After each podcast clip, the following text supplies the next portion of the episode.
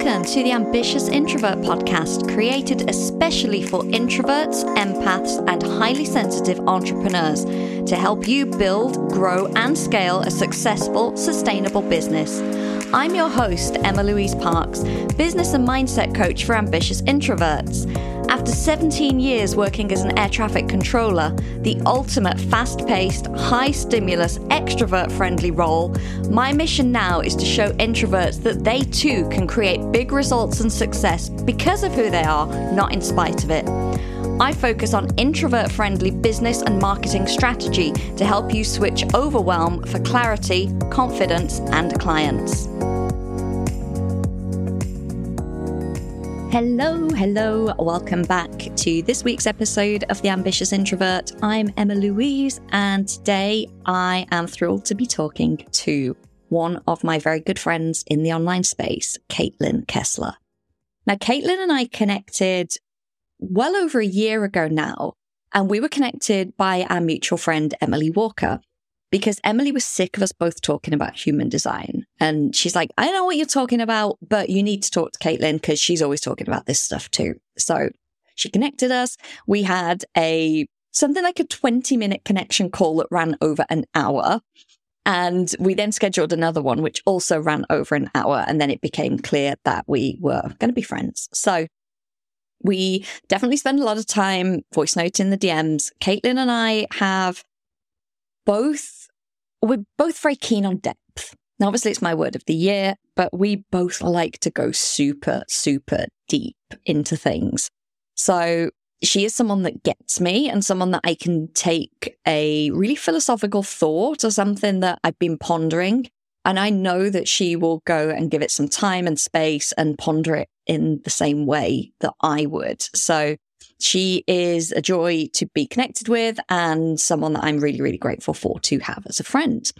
Now, Kaitlyn has her own podcast, which is solo only. So she was very keen to get outside of her comfort zone and be a guest on The Ambitious Introvert just to see what that dynamic was like as opposed to recording solo. So Kaitlyn's been in business a long time and we discuss her evolution of how she got started and how she got to where she is now.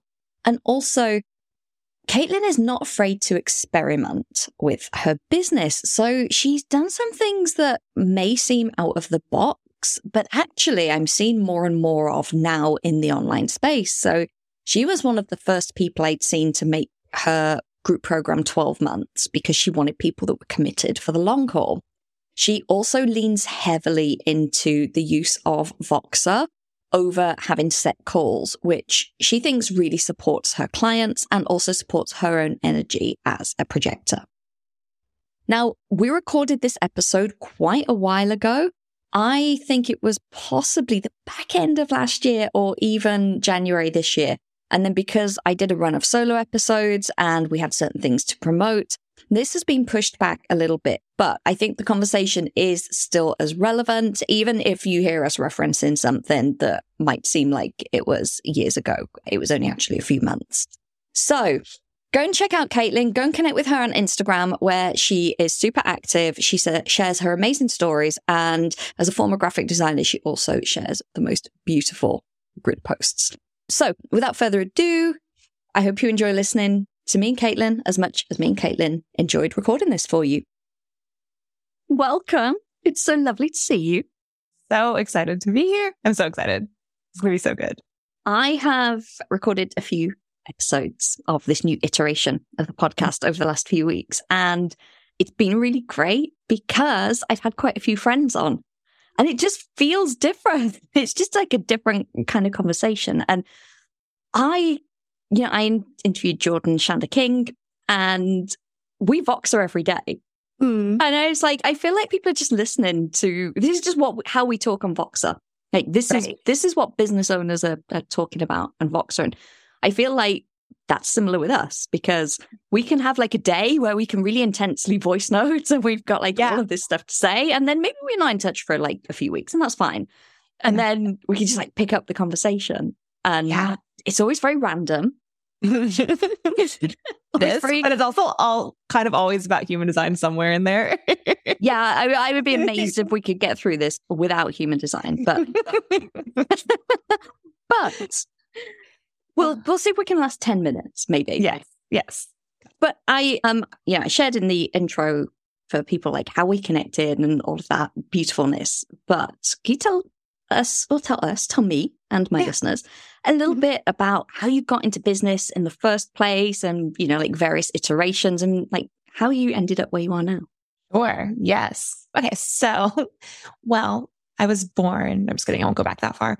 I was fresh out of college doing design work, stayed in my college town, which was a great town and was just like, I guess I'll just figure this out until like something happens. But I didn't really know what was going to happen. Like I didn't have a plan. I didn't have like a big goal of what I thought I wanted to do with my life or anything like that. And my sister approached me and was like, I want to start an Etsy shop. She wanted to make like wedding things, like wedding table numbers and whatnot. And she needed like my design help, but she was going to like, you know, print it out on her like whatever those like Cricut, Cricut, whatever those machines are that like make the vinyl stickers and like put it on a piece of wood because it was like burlap and mason jar kind of like those sort of weddings, you know? And so anyway, so I helped with that. And in that, I was like, well, I think we should have a blog component.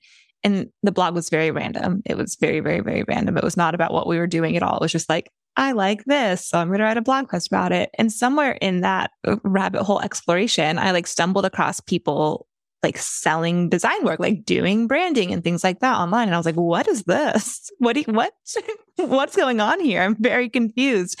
And I was immediately enamored and immediately was like, the, the Etsy shop had been really successful, but it wasn't sustainable. And my sister was already kind of burnt out on it. And I was like, can I just basically take this over and do design work? And I started a design business maybe like six months after the Etsy shop. And the first year was a challenge. I had no idea what I was doing.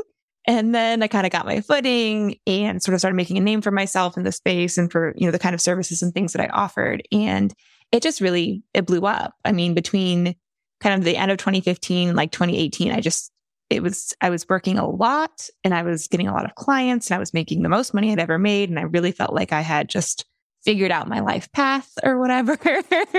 I'd had a bunch of like life upheavals and that. And that was great. And then I found coaching kind of accidentally. And I was like, oh, wait, this is great.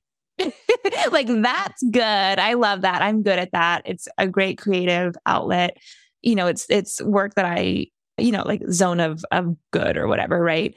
And then I kind of found coaching on a whim. I, I wanted to learn more self coaching techniques. Like I was interested in just for my own skills and, you know, personal development kind of journey. And then started like you know, practicing with other people and the certification and da da da da. And I was like, oh my God, and, and I just dove in, even though that was not really, I, I think I had kind of been like a little bit like coaching beforehand. And then I was just like, oh my gosh, I love this. And now we're here. I love it. I, it's so funny that response because coaching is not for everyone. And I think in the kind of online bubble that was created, people were like, oh, I'll become a coach and I can make loads of money and it's really easy. And I only work for 20 minutes a day or whatever, like people are right. selling. and, you know, I've had clients that have done coaching and then they're like, oh, coaching's hard. Like, I don't want to do so that. different. It's so different. And then I have other clients and myself who are just like, I could coach all day. I love, yeah. I love coaching. Yeah. I think it's different comparing it to like the design business, like working, working an eight hour day in the design business versus, I mean, I don't actually ever work eight hour days. So I'm just kind of making this up, but like working an eight hour day in the design business versus like working, you know, an eight hour day in the coaching business. I think it like pulls different things from me.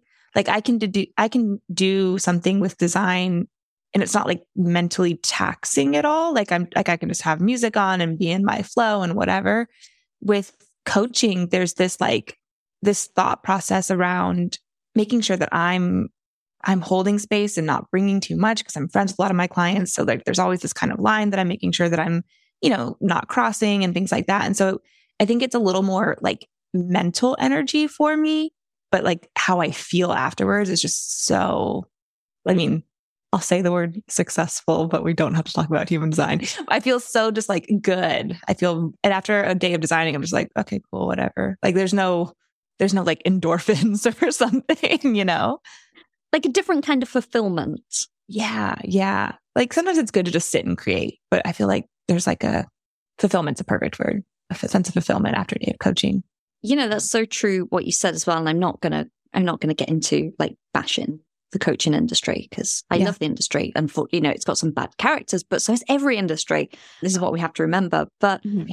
the ethics around coaching and like you say that check it in and I'm the same, you know, I'm friends with a lot of clients and then it's it's that line of like we're in the capacity of a client coach during this mm-hmm. call versus what I might say to a friend and you know, I go back and forth with things a lot. And, you know, we can talk about asynchronous communication, which is, mm. you know, beautiful. But also, you know, I've had periods where I'm like, is Voxer bad? Does it create codependence? Mm. You know, do, which it can do. I think the way it's, yeah. it's all dependent on the way it's used. But there's a lot of marketing around Voxer of like, have a coach in your pocket available anytime. And I'm like, do we want that though or do we want people to be empowered to make their own decisions and mm-hmm. you know so mm-hmm. i think it's i think it's really interesting but i love that you said that you know about that it's an effort to you know you you have to maintain a professional distance it's not just like yeah. hey let's get on a call and chat yeah and i'm going to bring things that i'm you know upset about to the table too to match you know it's it's it, it's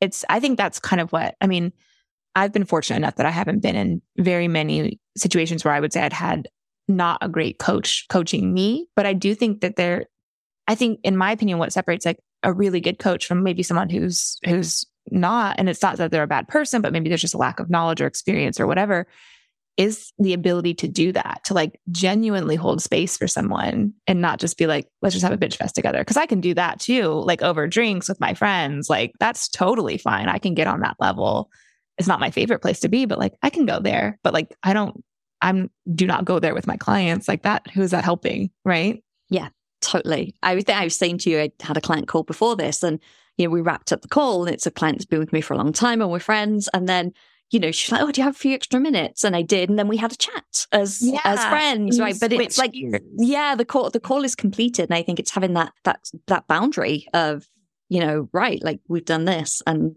and now now we're going to do this and that's great. Yep yep yep yep. I love it when i get on a call and a client will be like oh so you know hey how's it going? I'm good good good. How are you? And i'm like i'm good but let's talk about you.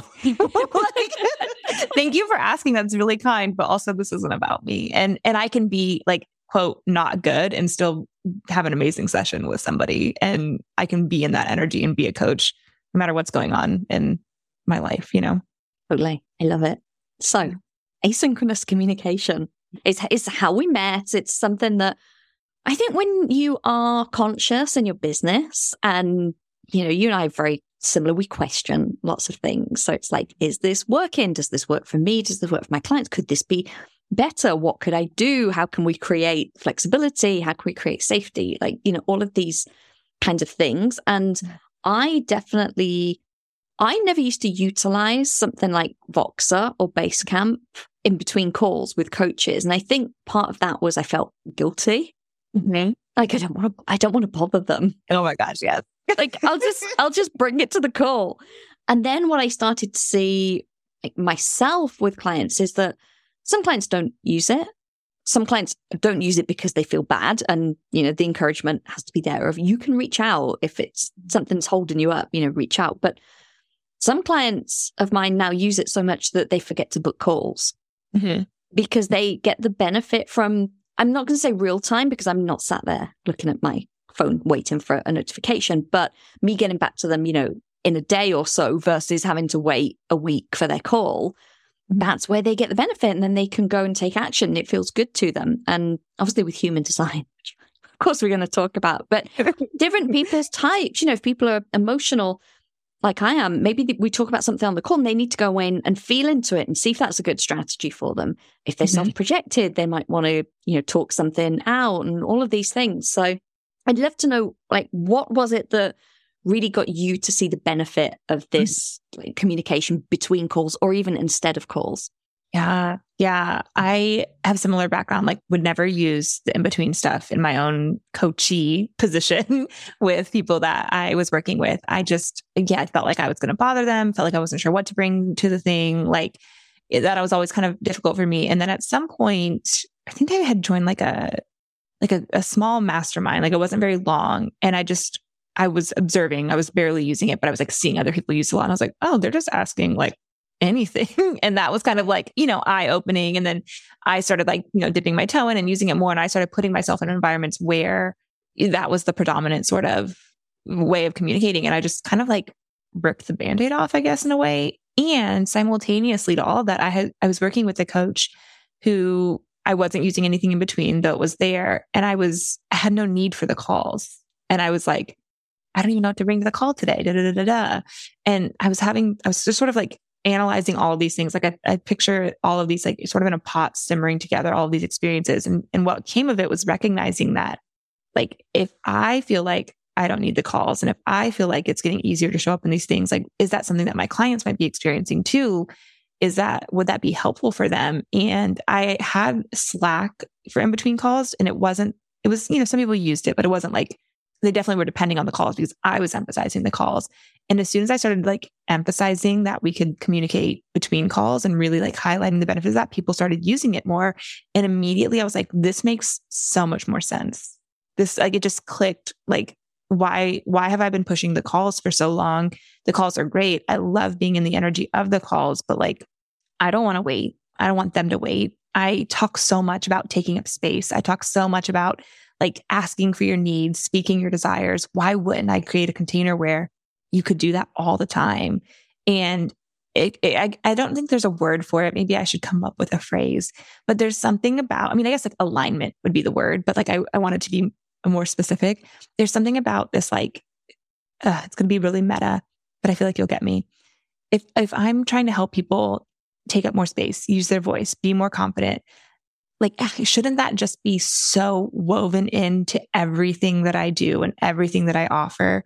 Like shouldn't that just be like you will take up more space because you're going to have to for us to communicate and for you to get a benefit out of this. And that'll be stretchy and hard for you. And it might feel uncomfortable for, and it does feel so uncomfortable for my clients. So we talk about coming into using Voxer and actually taking up the space, but that's like so a meta example of what they're doing in their business anyway. I know that's a little bit like weird, but I feel like you get me. and so it just seemed so appropriate for for the work I was doing and the way I was supporting people for them to have this much smaller microcosm example of doing it so that I could bleed out into their business. Does that make sense? Totally. Totally okay. makes sense because okay.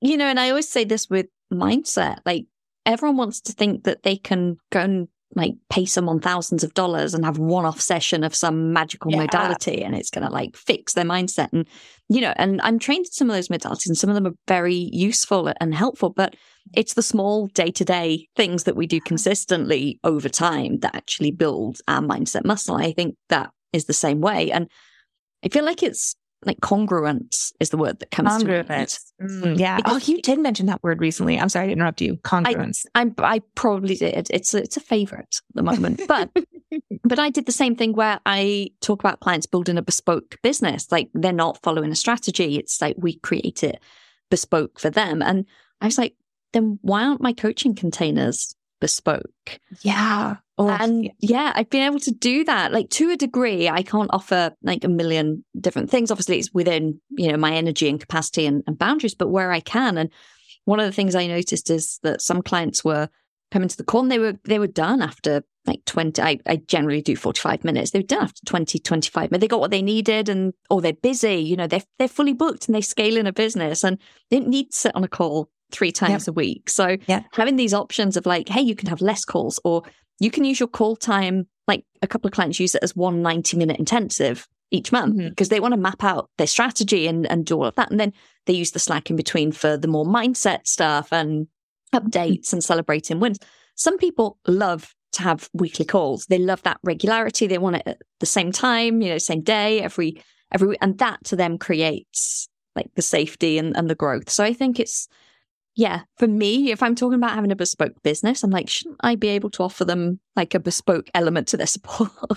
Hundred percent. Yeah. I, I, that makes so much sense to me. And I, it's just making me think even more like congruent, such a good word. You know, if I'm asking my clients to really speak to their needs, if I'm asking my clients to get in touch with their desires, if somebody comes to me and says, I desire two calls a month, but I don't care about Voxer, we might talk a little bit about why they don't want Voxer. Like if there's, I might, you know, do a little bit of digging to see if there's anything there.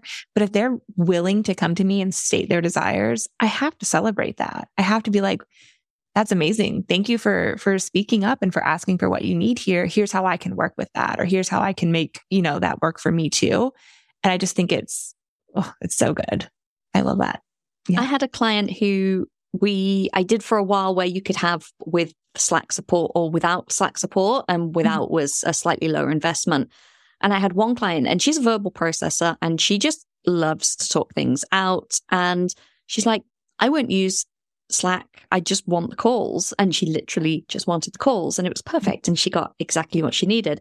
And I had another client, and she took Slack to start, but she's like, I don't want to become dependent on it. So we phased it out, I think, a couple of months before we wrapped up. So she was mm-hmm. able to, you know, reduce her monthly investment as well and start to trust herself that, like, oh, yeah, like I'm, things are still working. I'm still doing the things in between. That's not to say it's bad if someone's using it every day, but yeah, it's understanding that it can serve different purposes for people at different points, right? For sure. And I think it's important, you know, again, coming back to like the role of the coach, like to notice that. Like I, I, I can tell when a client's becoming, you know, in a way dependent on, can I do this? And like almost like needing permission from me. And, I, and I'll, I, I call the elephant in the room. I'm like, Hey, like, just so you know, I see this kind of power dynamic thing happening here. And I want you to know, like, I'm happy to support you and talk through this, but this is up to you ultimately. Like, you get to make the final say so here, not me. And I've never had that experience with a client where they weren't immediately appreciative of it, appreciative of it. And and it unpacked something bigger, like something else was going on. And they were like falling into old patterns of just like, tell me what to do. And so it always opened up an even better conversation and coaching opportunity. It's so true. I, one of my clients like casually mentioned on a call that someone, you know, signed up for something during her birthday sale. We hadn't mm. discussed that. Like she just decided to have a birthday sale and she'd run yeah. a sale and someone had bought something. And that's great. But I think a lot of people might be like, well, you know, shouldn't that be run by a coach? And it's like, no, it shouldn't be run by a coach. If the person is confident in making their decision and running their own business and they have all of the skills to mm-hmm. make their own decision. And that's where I think, like you say, it can be disempowering if people are like, shall I do this sale? Or do you think I can do this? Yeah. One of my clients made a huge business decision. It was, it's so funny looking back. And she sent me this message. She's like, I've decided this. I've done this. I've got rid of all these team members. I've done blah, blah, blah. And here are my sales projection for next. Here's my sales projection for next year. This is what I've got the capacity for. And I think that I'll easily sell. And I've, mm. I was almost crying because I was like, I'm so proud. Yeah. Oh, that's amazing. And, and that's what it is. Sometimes I was talking to some members of my group, my group, like the Ease Mastermind group, and one of them is is stepping into coaching. And so we were having a conversation around mentorship versus coaching and kind of you know riding that line. And i i consider myself someone who's like riding that line. Like i can switch into either. But like first and foremost i consider myself a coach. And so we were talking about that. And i was like i think i think you're holding yourself to mentorship kind of standards. Like you're you're holding yourself to like you need to have all these answers for your clients. And that's fine if you want to be like a mentor or a consultant or something in that role. But is that what you want or do you want to be a coach? And it's just an interesting dynamic to break down like when you're in what role and if you are, if you are intentionally being in, you know, different roles or if you're strictly a coach or if you're strictly a mentor. It's just interesting to see all those different things. But I consider, I told her, I was like, a lot of my, my private clients, they're not asking me for permission to do anything. They're like reporting back, asking me like, what they what I think about something that they already did or how they could think about it differently next time. Like we're doing a lot of that kind of work. And it was really interesting because I I just don't think that's had been her experience of coaching so far. And so it was like a whole perspective shift on on how she could support her clients. I definitely do that dance as well as coach versus consultant. Mm-hmm. Uh, you, you know, fairly well, I think. I think yeah. mar- marketing it is more difficult for me. Articulating for sure. the the difference is is where I would say I'm weaker. But quite often, even in the consulting I end up coaching, like a client will say, oh, I'm thinking of like doing this in my business. And I'll be more like asking questions to sense check it for them, mm-hmm. not to say like, yes, this is good or no, this is bad, don't do it. Mm-hmm. But I'll be like, oh, so how will this work? Or tell me about that. And that gives them the opportunity, you know, to talk it through and see that they're clear. But that's not me necessarily telling them what to do. That's me just asking them questions. And then they go, okay, I like, I feel like that's, that's clear now. Yeah. Yeah. I mean, I think asking questions is, is always the way to find the actual best answer because my best answer is not always my clients' best answers. I'm not, I mean, I like to think that I'm very brilliant and that I have so much wisdom, but at the end of the day, like that's their business, that's their life, that's their decisions. And we went this far, but you said it, and I've, I've got to respond. Asking questions is in my incarnation cross in design. Ah, I love it. I love it. So wait, that's so fun. That's what I'm here for. I'm here to ask a question. That's so fun. My oh. purpose oh. in life which is fun. And I, I like asking questions. So it's all good. But I truly, you know, I truly believe that everyone has their that wisdom inside them or they have their intuition and they've just been conditioned to, you know, go through pros and cons or decide in, in the mind, you know, more yeah. masculine kind of patriarchal ways. And having the space for someone to ask, well, how does it feel? Or what do you think? Or tell me, you know, creates that energetically creates that space for people to, people to be able to actually go, oh, like I get to choose. Yeah. Yeah. One of my favorite exercises to do when people feel really stuck in that.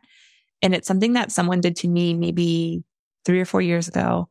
And a thing about me is I don't like to lose. I'm not like really competitive about like sports or things that I know, know, like, you know, I know my limits. I know I'm not an athletic person, but like Scrabble or like kind of like mind things, like I'm very, I'm like, I don't like to lose. So anyway, this person had done this to me. They, they were just like randomly in the conversation with no lead in, with no explanation. They were just like chocolate or vanilla.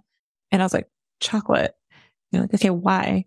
And I just was like, because it's better, because it, because it mixes with peanut butter. Like I had, you know, and he kept, and every time I would answer, he was like chocolate or vanilla. Like it was never like the right answer. And I was getting very frustrated. And finally, at some point, probably 25 times after going through it, I was like, chocolate. And he was like, why? And I was like, because I I choose chocolate. He was like, that's the answer. Like, because you choose chocolate. That's all that matters. There's no justifying it. And so I'll do that to clients sometimes. And it's fun because they get just as frustrated as I had gotten. And they're like, oh, I, I just get to make the decision here. And I'm like, yeah, you just get to make the decision here. But that in and of itself is so permission given, I think. And especially if we've come from a more corporate role, you know, I had a career where I made a lot of decisions every day uh, mm-hmm. because I decided which way airplanes go and what speed they flew at and what level of stuff. But it's kind of different. It's not like big life changing decisions. That's more, you know, in the moment, minutiae. But for a lot of people, they don't necessarily feel that they have that much, agency over the big the big things in life. It's just like, oh well, better do this or this is the right thing to do without really checking in. So like as funny as that story is, it's actually really important to own that. Like, I just choose it because I do. Yeah. Yeah. It's yeah. so, uh, and, and I think about it all the time. I think about it when silly things, when we're decorating the house, when we're buying Christmas stockings for the first time, da, da, da, da, and you know, Will and I will be having, well, I like this one. Well, I like this one. Well, why do you like that one? I'm like, cause I just do. Like I'm open to whatever stocking you want as well. Like we don't have to match, even though I would prefer that. but like I like I just I just choose it. And it, I don't know. Sometimes I feel like maybe it's a little bit bratty, but then I'm like, that's probably just the conditioning that's telling me I don't get to just have what I want. Like I don't get to just say that I want it because I want it, you know? That's also my defined heart. just to bring human design in there for a second. it is. It's really true. I like I'm someone of a certain age who chose not to have kids. And mm. that mm-hmm. an unusual choice for, you know, most healthy women in the Western world. Right. So that I spent a lot, a lot, lot, lot of time justifying it because mm-hmm. people felt like they wanted me to explain. And I just knew I just didn't want kids. Like there's no reason I didn't. And a lot of people in my 20s were like, oh, you'll change your mind when you get to 30, mm-hmm. or oh, you'll change your mind when you meet the right person. Or then it was like, you'll change your mind when you get to 30, and all of these like milestones that have come and gone. And I, I never changed my mind. But I remember a friend saying to me, and she's like, I genuinely think you don't because you, you just go, I just don't. Like it's there's no justification. Whereas some people are like, oh, I don't want kids because they're expensive or because they need this or because I'll have to do this or because blah blah blah. Like there was no because. I was just like, Mhm. I don't want them. It's so interesting. And, people are are disarmed by that, right? They're just like, what do you, what? What? Like, just don't. We have that with Will and I've been together for almost seven years and like we're not engaged. Eventually we'll probably get married for like legal purposes and like tax purposes, but like that's just never really been a high priority.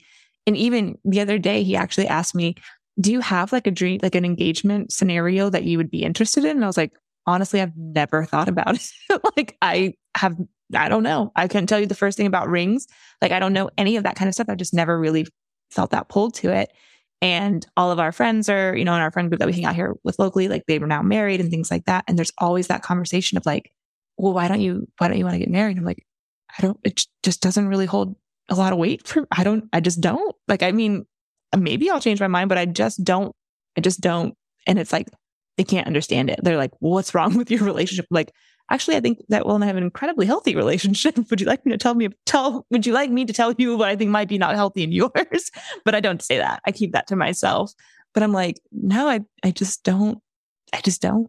You just You're don't. just- Exactly. That, and that in and of itself is an answer. It's like that, mm-hmm. you know, the whole meme about like no is a complete sentence. Yeah. It is, yeah. And I just don't, or because that's what I choose is completely okay as well. And a lot of people won't get it. And especially if that's someone's life path, right? Someone's grown up being desperate to get married and have kids, and that is, that fulfills them. And that's, you know, that to them is success and it makes them like joyfully happy, which is wonderful. Yeah. But they can't understand why people wouldn't want that. But Yeah.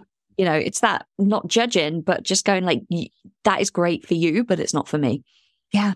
Yeah, completely. And I think, you know, applying that to business, like when you say something like, I don't know, I mean, I haven't actually said this, so this is just an example, but like, I'm not going to have any calls. I'm just going to do everything over Voxer. Well, why? I like Voxer better. Like, can that, could that be, I think it's more supportive to my clients. I just want to do Voxer. like, could that be enough of a reason? Or I'm not going to use Instagram or any, insert any kind of business decision in there. Could it just be because that's what you want to do in your business and it's your business? And there might be obviously like some trade offs to that, but like, can that just be your decision? Absolutely. And the same with growth, as in growth for the sake of growth, because mm-hmm. people have, you know, we're very conditioned in the online space to like, well, you need to be earning more every year, or, you know, you need to be mm-hmm. making six figures, or you like whatever the thing is. And actually, some people are quite happy at the income level that they're at. Maybe they'd like to free up some more time or, mm-hmm. you know, whatever the thing is. But it's not always growth for growth's sake, just because that's what other people are, are doing or talking about. And yeah, I think that's an important thing as well. Like your business gets to be what you want. like for most of last year, I worked realistically probably six days a month. Like I had health stuff going on. Like I couldn't show up five days a week, three weeks a month like I had the year before. And that's fine. That was a, that was a season of of what I needed. But if I'd have been subscribed to the oh, it has to be like this, I would have just like burnt myself out. Yeah. Yeah. And what's the point of doing it if you're miserable? Exactly, and tired, and and also having the capacity for you know, I would rather serve my current clients really, really well than absolutely Mm. exhaust myself to like go out and find a bunch of new clients and then just be like, I'm exhausted and now I have more clients. For sure. I mean, I think that's one of the biggest lessons that I had in the design business that I brought into coaching, like thankfully, but also, you know, it did bring some, some things I had to work through as well, some like fears of, of re- repeating that cycle. But in the design business, when it really started blowing up, I was doing the retainer type work and I just wouldn't say no. I had actually been booked out basically since I had started the retainer work, but I still just never said no. I was like, more, more, I can have more, more people want to pay me. And it was a really dangerous cycle that led to kind of a like, you know, I, I picture like just like shoving all the papers off the desk kind of moment of like, this is not working. This is too much. As a service provider as well, which you know a lot of my clients are done for you service providers. Mm-hmm. I think you can it can be quite abstract to map out a capacity Mhm. and see what it's going to be like. So if people are like, "Oh, I want to hire you," and you're like, "Yeah, I can take another client," and then it's like six weeks down the line when you're delivering on all of the retainer work that you're like, "Oh, I'm literally like head in the laptop constantly, but it, I just feel like it can be quite hard to visualize and to actually see what capacity is for a lot of done for you service providers until you've gone past capacity and then you're like, oh, this is too much. Right, right. Until you're like, I can't handle this. I, that's actually like with clients who are making like just like a, like a signature offer, like a thing that I do, like a branding package or a website copywriting package. That's something that we talk about quite a bit. Like, what would it look like? How long does it take you to do this? When can clients overlap? When can't they overlap? Like, can you go in your Google Calendar and put like, I start with new client every third Monday and, and then, and then hold that boundary. And that's like the really hard part because people are scared to say, I can start with you in three weeks because they're afraid they're going to lose the money. And that's like a really big for for clients who are are are just really starting to create that and step into that that's a really big both mindset and strategic kind of thing that we're mapping out. What is your actual capacity? How much can you actually do? How much do you want to do? And does your package and your prices reflect the ability to do that and still pay yourself well?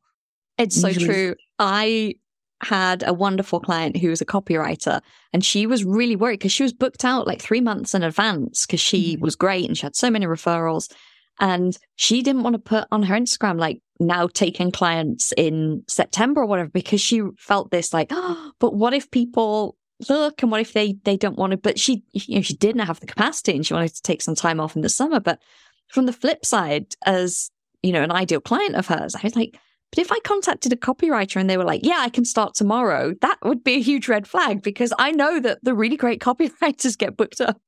Yeah. Oh, yeah. It's like, I mean, it's, it's in the same mentality. I was just talking about this with someone. It's the same mentality of like when I see something, eh, you know, when I see an Instagram ad, and this is no no shade at, at these types of offers or anything like that, but when I see an Instagram ad for something that seems that seems robust for like $27, my mind isn't, oh, $27, great. My mind at this point is like, I think I'd rather pay more and know that it's something valuable.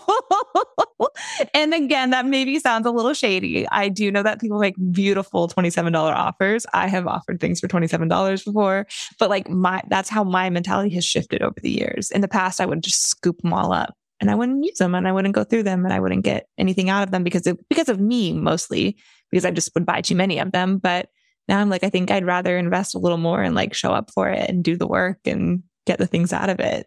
That has been a journey for me with my own pricing for a long time. And at one point, I had a a one-on-one coach and then I was also working through my consultant certification so we got coaching from Gemma who ran the certification and mm-hmm. both of these coaches were like you need to raise your prices because two reasons a there are so many overinflated prices in the coaching industry that mm. you're trying to charge a fair price, but it the gap is too big for your experience and you know certifications and all of this. But also, you know, and this and it, this was a fair point, and it's like to what you said. It's this people don't trust it if it's too low, and especially if you have a good brand and they were like, you have a great podcast and you have this and you got like, and then if people look at the price and it's too low, it, it there's a disjoint and they don't trust it, and I'm like no, that's it. And then I'm like, no, that's true. Actually, that's yeah. exactly the kind of thing I would do. And that's what you just described. When we see something that looks great and then it's cheap, it's like, oh, well, it can't be very good then. Like, how yeah, weird something.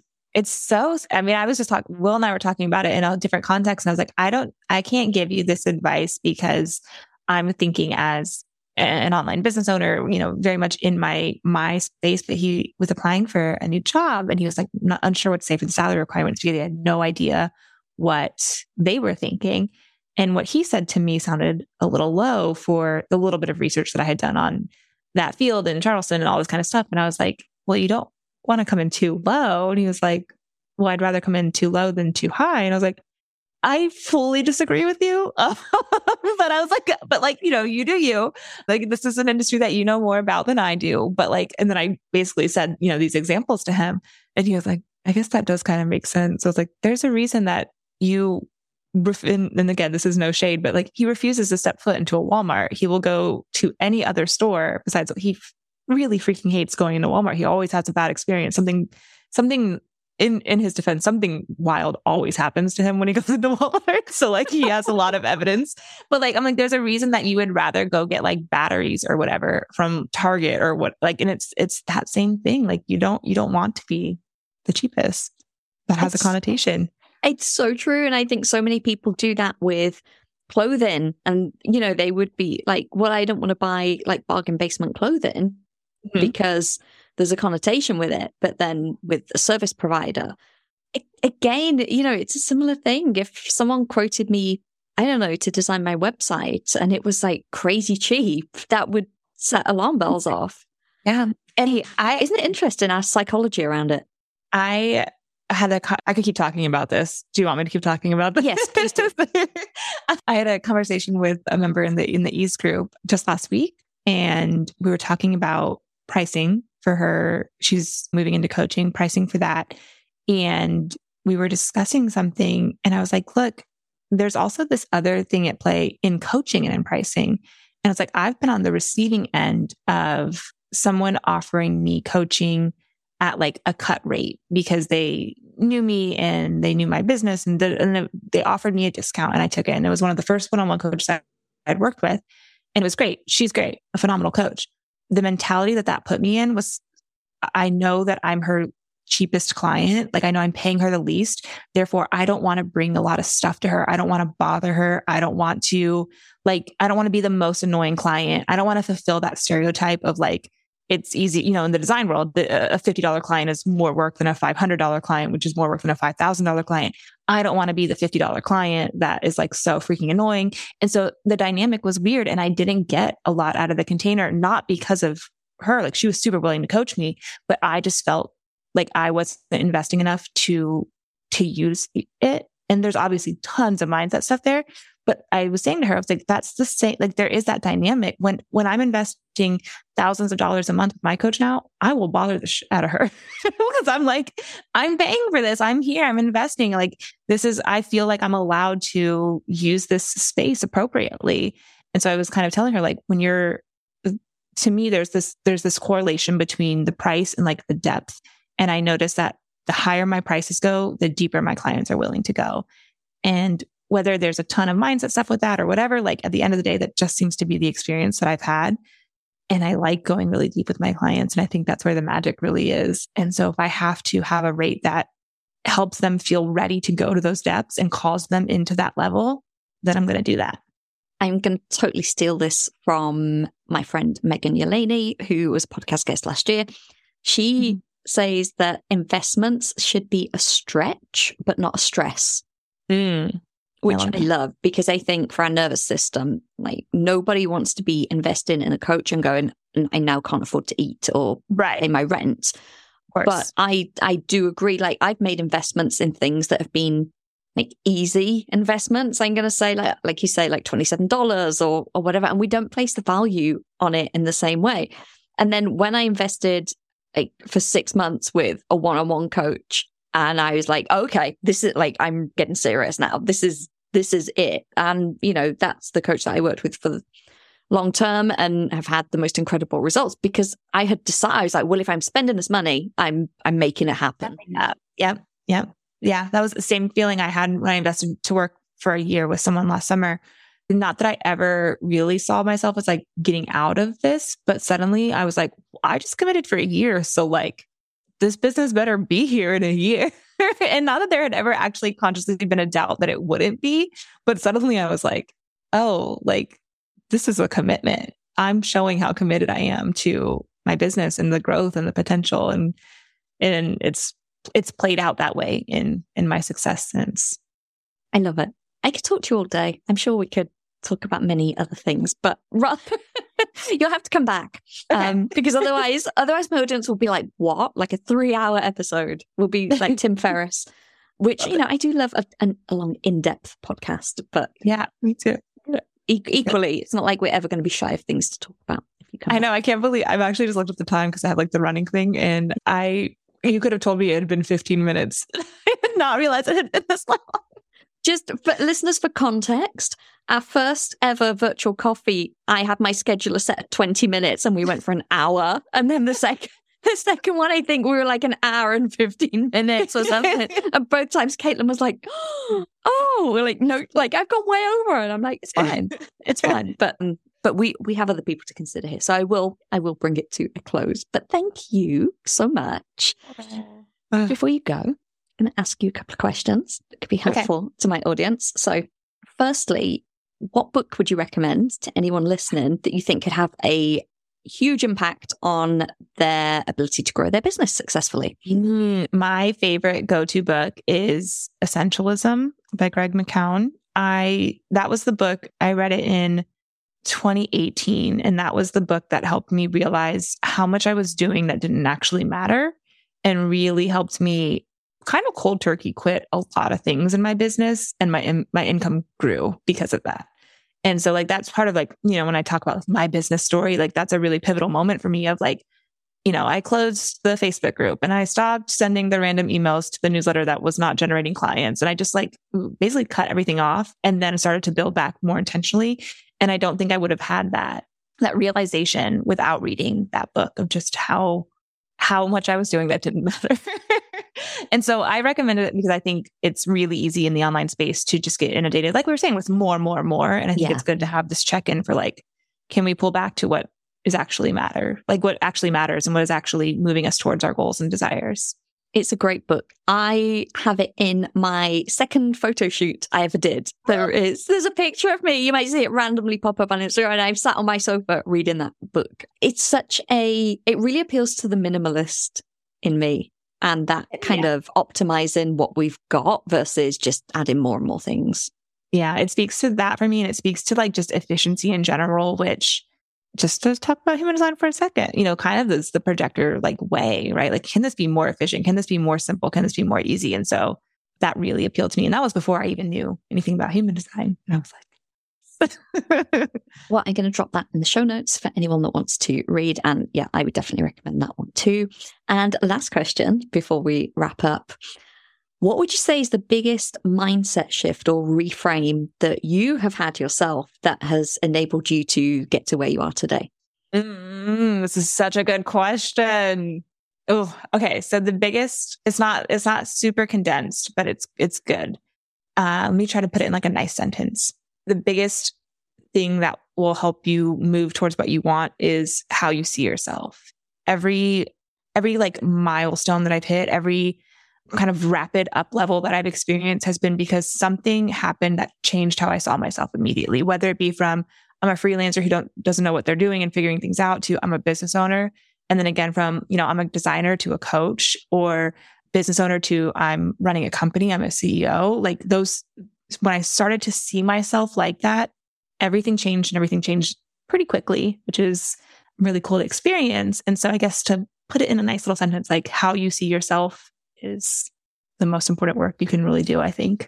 I kind of wish this was a video podcast now because when I asked you that question and you went, Oh, this is such a great question, you literally like straightened up and you were like, Oh, I, I could feel the enthusiasm for your answer. And it's a great answer. Like the identity that we give ourselves is the foundation for everything. And I think that the whole like CEO mindset thing can be a little bit overused in the online space, but equally the distinction between I'm a coach or I'm the CEO of a coaching business can be huge energetically. Oh, and I mean, not only huge for like just how you operate, how you make decisions, but also for the separation that you give yourself. We didn't really talk about this. This will be on future. This will be on round two. yeah. But just this idea of like, you know, having a level of detachment, of healthy detachment, right? If something goes wrong in the business one day, an email gets sent out that's all the links are broken and the subject line is ruined, it means nothing about me as a human. This is a business thing that I can fix as a business owner, as a CEO. And Kaitlyn, the human, is fine, is great, is thriving, is happy, is not, you know, thrown into dysregulation over it, you know? Yeah, I think it's that distinction between, oh, a mistake was made in the business versus I am a terrible failure and you know, everything is on fire. Every, yeah, yeah. and, and, I need to burn everything down, yeah. which, you know, our brain wants to take us to sometimes, but that is a great example. So thank you. Thank you for your time. Yeah, this is so fun. I'm going to pop up all of your details in the show notes. So if anyone wants to go and connect with Kaitlyn, you'll be able to find her. So good. Thank you for having me. Thank you for listening to this episode of the Ambitious Introvert podcast with me, Emma Louise Parks. If you enjoy this show, please, please subscribe, rate, and leave a review on iTunes. As a thank you, one lucky reviewer each month will win a 60 minute one on one coaching session with me, where you'll get the clarity and confidence to attract your ideal clients. And if you know someone who could benefit from listening to the show, then please do share and help me reach as many fellow ambitious introverts as possible.